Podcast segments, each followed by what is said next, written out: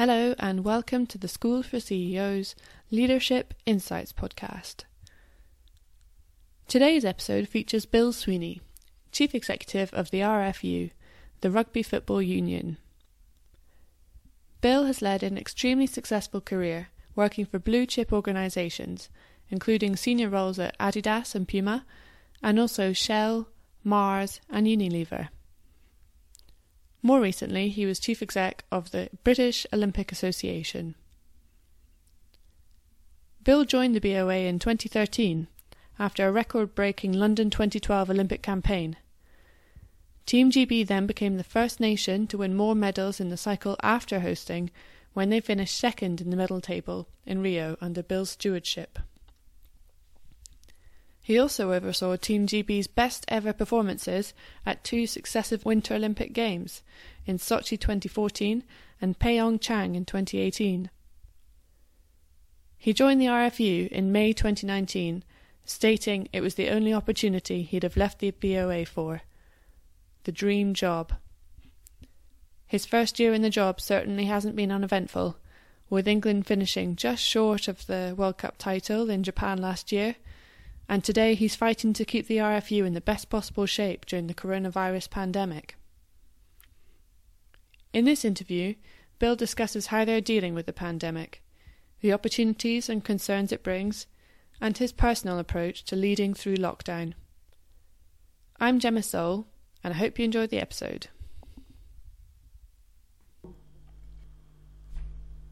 So, in today's podcast, we have guest speaker Bill Sweeney, Chief Executive of the Rugby Football Union. Welcome, Bill. Hi, Gemma. Good to good to talk to you. Typically, in these webinars, we are profiling the leaders, understanding what what got them to where they are today, and learning about some of their reflections from particularly poignant moments in their career. Um, it seems as though we're in the midst of one of those moments right now, one of those career defining moments. So, Bill, I'd love to talk to you about the coronavirus and about your leadership and what you're doing to take the Rugby Football Union through that, if that's okay with you. Yeah, that's fine. I, I think it's the word uh, the word unprecedented is, is being used a lot at the moment, probably overused at the moment, but it, it's very true. I don't think any of us have experienced or managed through a, a, similar type of situation. So there are there are learning, there are the need to draw on resources that you maybe you didn't think you had, and there's uh, there's, there's some really interesting observations that are happening at the moment. So, a lot of what's challenging people with the with the virus is that there's a lot that we don't know. So, dealing with the unknown, what how do you deal with it? How do you deal with or prepare for something that you don't really you can't predict or you don't really know what what might happen. There's a number of uh, there's a number of old cliches that seem to be really coming to the fore at the moment and um, and previously they were just cliches but only when they're tried and tested do you do you realize they actually come into, into play. But uh, we, we, have a phrase that we're using uh, within the organization ourselves which we're saying get comfortable being uncomfortable and uh, and that's just being able to live with the fact that a lot of things are unpredictable. And if you expect everything to be predictable and expect a steady state in the current situation, it's not going to happen. So you, you, need to very very quickly, uh, psychologically, personally, you need to embrace that and realize that we're going through a period of absolutely extraordinary and, and, and never seen before types of change, and you almost have to relish it and take it on as a uh, as a challenge. Uh, and, and tied into that a little bit, I think, is, is the expression that you hear a lot, which is control the things that you can control and not get distracted by the things that you can't. And it's very easy at the moment to go off down blind alleyways and cul-de-sacs and all sorts of places when you get concerned about things really that you realize you cannot have a great deal of influence over. So I think it's those two things, really being comfortable with the environment, embracing it, taking a positive spin on it if that's possible, and, uh, and controlling the things that you know are going to make the biggest difference. Many of the things you're talking about there remind me of uh, team talks I've had from netball coaches before matches, and it seems like there's um, some of those analogies from the high performance sport environment are very much apl- applicable in this context. So, do you think that your organisation are, are, are adapting well to this right now? I think they're adapting incredibly well. It's um, I had an experience. I was I was I was quite young at the time, and I was transferred from Asia to the US, and I was appointed as managing director of the the subsidiary in the US, and it was going through a very difficult period, and we needed to lay off uh, 250 people in the first six months, which was which wasn't very pleasant. Um, a different scale of the challenge to this in many ways because that was pr- pr- probably uh, a little bit more orthodox and a bit more predictable, whereas this one isn't. And I can remember at one point a, um, uh, a, an elderly employee, old sage of the company, came up to me. I think it was midnight in the office. And he said, "How are you dealing with this?" And I said, "Yeah, yeah, we're getting through it. We're on top of it. We're doing it." He said, um, "He said, you know, when things are going well, you, you, you find out quite a bit about people, but when things are really tough and challenging, you find out everything." And uh, that's never felt more true to me than it is today. And um, the good news from our perspective is there isn't one single person on the, the management executive team, the senior leadership group uh, in the organization that hasn't stepped up. They've really surprised me in terms of their ability to adapt quickly, to uh, stay upbeat, to stay focused, to maintain energy, energy levels. And over the past, what is it now, two weeks or so, uh, I honestly don't think that they could have coped any better than they have done. So that, that's a real upside for us. And uh, we, we hosted a webinar just today actually on the, the people leadership challenges, and uh, optimism was a theme in that webinar about the importance of maintaining optimism and where you can, because it will end, and we need to be prepared to come out the other side and be really strong and uh, able to perform one, once we do have a grip of it? Know, optimism is critical, um, and um, and it, it, can't be false optimism. So so we continually reinforce the things that we believe that this crisis will enable us to change. There are challenges in the in the game of rugby, not just domestically in England but also internationally. And uh, when a when a sport or when a system comes under this degree of intense pressure, the fault lines appear very quickly, and you almost get the permission to address those and say, right, these things have to change if we're going to emerge from this stronger. So, um, apart from the immediate challenges of how do we keep the business on track, how do we make the changes necessary to, to get through this initial phase of crisis management, um, we're also taking the opportunity to say, okay, what does the future look like, and how can it be a much better, stronger future? And I do believe it's really important to, to maintain that future vision picture it would be quite easy to get dragged down into the uh, concerns and the uncertainty around the unknowns. And there are unknowns here because we, we don't know when this crisis is going to end, which is unusual. Um, so there are unknowns, but if you don't if you don't hold on to and continue to visualize that that future picture, then I think you could you could become quite uh, pessimistic. Mm. And I'll ask you about the opportunity in a second, but for you right now, what is your biggest concern? There's two, two. Well, there's probably three concerns actually. One is one is the morale and the um, the well-being of, of, of the organisation. So we've had to we've had to introduce some some very strict um, uh, measures in terms of cost savings, which you'd expect. Cash is everything at the moment, so we need to reduce our uh, our overheads and our costs as much as possible. We'll have a 15 million pound uh, revenue swing, negative obviously, uh, between now and the end of June, which is our the financial year we're currently in. And then from then through to the end of the uh, the next financial year, that that will probably come to a total of between 45 and 50 million. So we're needing to make uh, cuts to, to our saving, uh, cuts to our cost in the immediate term to protect cash. That's happening. We've also instituted a uh, sliding scale rate of pay cuts uh, across the organisation, but none for, for those people below £30,000 a year. And, um, uh, and, and we're introducing a few other, other measures along with that. So, and the main reason we're doing that is to make sure that we can keep together as a family, as an RFU family. Uh, we want to keep the, the current job uh, profiles intact, and, uh, and these are measures that we need to do enable, to enable us to, to do that. So constant communication with the organisation, telling them what we're doing, being open and transparent uh, is, is is a major is, is a major uh, prerogative for us to make sure that the, the staff feel that we're acting in their best interest. That's that's that's the number one. Secondly, it's it's it's purely the financial management of the business to make sure that we uh, keep going for as long as possible in these current circumstances, and we're doing everything we can to uh, to be ready in a position to reboot when, as you say, things will get back a little bit more uh, regarding to normal. And the third one for us, which is a little bit different than a lot of companies, I don't know, maybe not, maybe brands have consumed. In our case, we have an extended uh, membership. We're a member organisation. So how do we how do we together whatever we possibly can together to support the clubs through this difficult period? And some will be in better shape than others. Um, so they're the three the three issues really. Um, our organisation, the staff, the financial management of the business, and uh, and how we're protecting the membership. And what is the mood um, at the RFU within the family right now?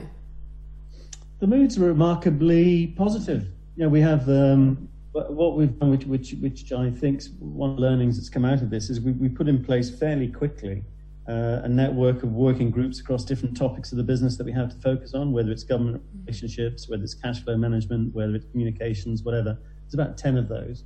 So they meet on a uh, almost a daily basis. We have a morning executive team call. Uh, I sit in and listen in on some of those working group calls that are happening during the day. Um, and they all seem to start off with a, a, little bit of banter for the first five minutes. You know, how are we? How are the families? What's going on? A few little jokes. Uh, what are people doing in the evenings with Zoom and and party and how are they're keeping in contact with friends and family? And then we get into the serious business of the business. But I would say that the mood is really focused. Uh, let's get this done. Let's make sure that um, when people come back and look at how we manage this in, in months to come, and we'll be judged by how that's gone, then we've given the best we, we possibly can. So at this stage, we're early into it. What is it, two weeks, three weeks? Um, I, we're, we're, we're in pretty good shape. And th- this year was going to be um, a more challenging year financially for you anyway. You aren't hosting as many uh, fixtures in the Six Nations, or you weren't expecting to host as many uh, fixtures. So, how has that affected you going into this uh, current position? Uh, we, we look at our financial projections over a four year cycle. And whenever you have a World Cup year, as you say, um, it's, it's, it's our toughest year because you have the costs of going to a World Cup, and it just so happens that we only host two home Six Nations games in that year. So we were budgeting a loss in the first place anyway. And that financial year, as I said earlier, comes to a close at the end of June. Now, actually, we've been able to mitigate a lot of the um, the revenue reduction for this year with the savings plan that we put into place. So it will be a it will be a worse uh, uh, performance than we had budgeted, but we'll be within touching distance.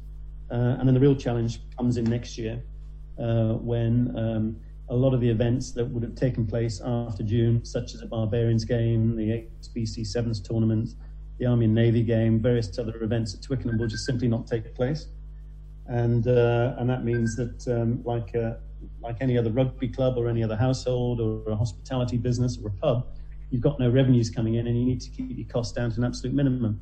So the bigger challenge will probably come for us, or will come for us, in financial year 2020-21. Mm-hmm. So there's an element of hunkering down at the moment. What is the opportunity? Because you, you you've been talking in a very optimistic. Um... Yeah, there's um, people are getting very creative in a situation like this, you realize that um, uh, you realize that you have to get creative and you have to get innovative in terms of, of how you survive. Um, not just the RFU, but, but all of the membership clubs that we work with, and some of the schemes and some of the initiatives that have been put into place have been have been have been absolutely fantastic, terrific. I think coming out of this hard period and surviving through this hard period, we'll be able to take some of those, some of that attitude and some of that fortitude into into the seasons ahead. That's that's one thing. Um, I believe that the levels of transparency, communications, and interaction will go up as a result of getting through this, uh, and we'll continue that when we come out the other end. Um, I think the awareness and understanding of each other's businesses and how we function and operate will increase, which is always a good thing. That would be good. I think there's a massive opportunity around some big parts of the game in terms of the calendar, how the country game works with the club game, how we make that uh, more seamless, uh, how we smooth that out, how do we cooperate and work in a collaborative manner to maximize the revenue opportunities for the game as a whole, as opposed to looking at it from uh, an individual stakeholder's point of view. I think that will happen. and that's got to be good. Uh, that's got to be good for all of us. So um, I do I do see some real positives coming out of this. And there's elements of um, helping you work together more cohesively as a team, and also improving improving the game as a whole. So going back to the team. Um, how are you? You mentioned the working groups that you've set up, and you also said at the very beginning that they've really stepped up. So, can you describe a little bit about how, how you've drawn on your team for support? Yeah, massively. Um, I think we're all we all draw on each other at the moment. There are there are some you'll see in a particular day. There'll be um, an excessive demand on, on on one of the functions. It might be on the person who's running the community game and is dealing with the clubs and is, is needing to get new communications out there. It might be the communications team who are dealing with the media and and, uh, and a list of queries and questions. It might be HR having to implement all sorts of programs that are relatively new and untested. So uh, it, it's almost like the, the team has worked really well together and they've almost developed a sixth sense now where you know who's under the most pressure at any given time. And we tend to rally around and support that group. Um, so if we were close before this crisis happened, then coming out of it, we're going to be even closer still. And I feel that we, we'd feel capable, we could take anything on. Before your role at the RFU, you were chief executive of Team GB, the British Olympic Association. So uh, I'm really interested to hear your perspective about Tokyo, uh, Tokyo 2021, and what the impact will be of rescheduling or pushing that back. Perhaps we could talk about the impact on athletes first. Yeah, so so we're pretty close in, in an athlete's journey. Here, where are we now? We're, at, uh, we're coming up into April, and the games were scheduled for July of this year. They'll be July next year now. So, from an athlete's preparation point of view, they're in an advanced state of readiness in terms of delivering at their peak uh, for um, for July August this year. So they will now have to recalibrate. They'll have to think, right, emotionally, psychologically, physically, everything. I've got to rephase my entire training program to be able to deliver the best performances I possibly can against the best competition in the world. So they'll be working through now with their coaches, with their families, whatever. How do I reset and how do I get myself ready to compete at my very best in July of next year? So that will be a challenge. Um, BOA themselves uh, will have to um, look at all of their plans that were in place in terms of the athletes' uh, preparation camps, in terms of the support profiles, in terms of the support programs they had in place for them. They'll have to discuss, rediscuss uh, with all of those institutions, all of those bodies, all of those organizations they were dealing with in Tokyo and Japan, uh, wider Japan, to, to, make sure they're still available through to next year. Uh, I'm not sure what the situation on that will be. They'll have uh, the BOA reliant very heavily on the on the support of some great sponsors and partners.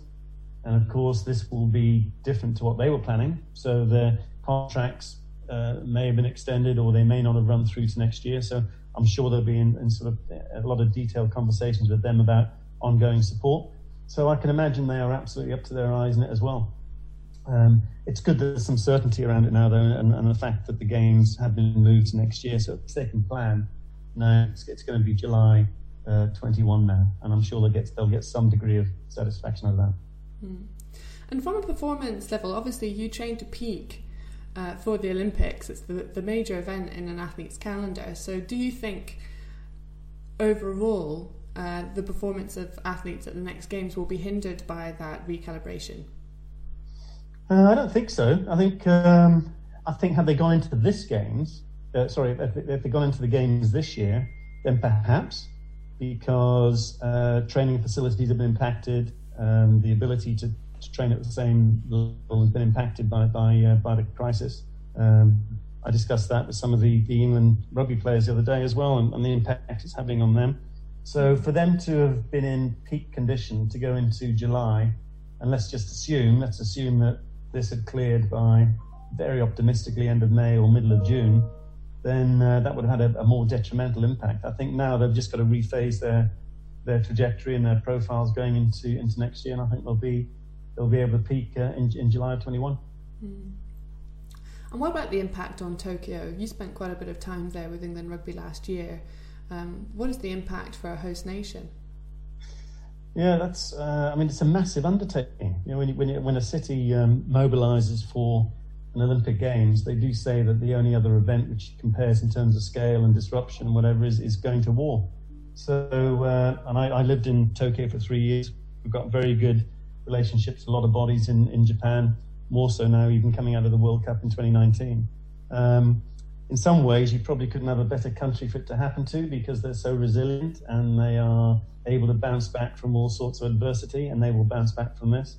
Uh, the the facilities they have in place already, the, the state of readiness that, that's there, that'll hold them in good stead going into next year.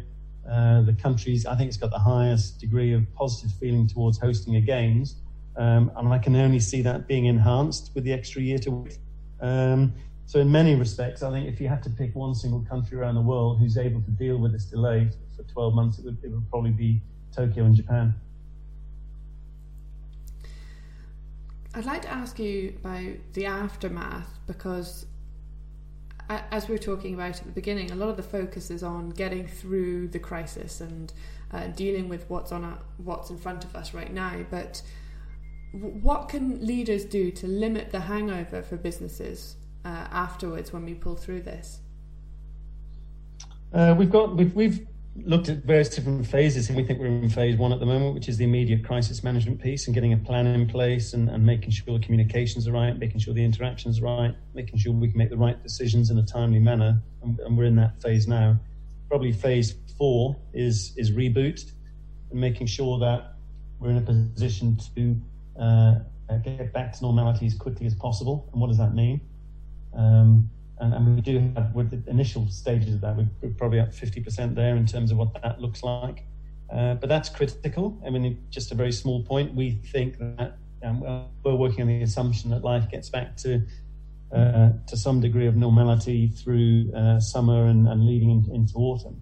So, uh, how do we reconnect with all the players? How do we make sure that players uh, that, that were involved in rugby and administrators in rugby don't just leave the game now because there's this extended break. So how do we reconnect with them? Um, assets can we use for that? Uh, England players, what other assets do we have in the RFU to make sure that we can we can make that connection and make sure it uh, it, it, carries forward for us. Um, so I do think it's important, even though we're still at this very early phase, to have a kind of vision or some kind of idea about how we're going to emerge from this and what that will look like. And Bill, throughout any crisis, crisis management, there's a lot of pressure on you as a leader, and it sounds as though, for one, you're using your team and really getting the best out of them to help share some of that burden. But how are you doing in all of this, and how are you uh, making sure you're staying sane? Um, I think a few things to that one. I mean, one, again, when, when you're working in sport, and for me, working in rugby, which is my passion as well, then um, it, it, it, never was a job. It was always a it was always a way of life as opposed to a job. So I look on this now as being a unique moment that's occurred in, in the history of the game and also for the RFU. So I, I feel a um, an accountability to be the best that I can possibly be. Mm-hmm. So I don't want to go down. I don't want to be remembered as a person who, who made a bad situation worse. So from that perspective, I'm I'm highly motivated, which, which is a good thing. I think there are some very practical issues as well like when you're locked up at home, and um, and if you're used to if you're used to some kind of regular physical regime, you've got to keep the physicality up. Mm-hmm. So um, uh, your physical well-being in a situation like this, I think, is critical, and it's it's it's more important than ever not to give up on that one hour, hour and a half, whatever it is, of, of physical exercise a day to keep your, your, your mind alert and fresh and and energized. So that's important. I think nutrition uh, is critical. Very easy when you're sitting at home just to pick at things and whatever. So you've got to keep a, a fairly strict regime in place there again for the same reason as, as the exercise piece. So from that perspective, I think I just think it's important to have a a, a routine and a rigor that, that is, is individual to each person. And you stick to that and you realize you're going through a, a period that's going to test you in many ways and you want to make sure you come out of it with, with the right result. Bill, thank you. Thanks very much, Gemma. Good to talk to you and, and look after yourself and stay healthy and uh, look forward to seeing you again when times are a bit more normal. You've been listening to the School for CEOs Leadership Insights podcast. with host Gemma Soul and guest speaker Bill Sweeney. Every time I speak to Bill, I'm struck by his gravitas, but also his kindness. He values people and he's quick to give credit to his team. He also carries the principles that elite athletes would in competition control the controllables, be optimistic but realistic, and have self discipline to do the things that will enable you to perform at your best. I hope you've enjoyed the episode. If you'd like to hear other episodes, you can find our podcast through our website www.schoolforceos.com forward slash thought hyphen leadership. It's also available on Spotify or Apple Podcasts. Just search for School for CEOs Leadership Insights. Thanks for listening and see you soon.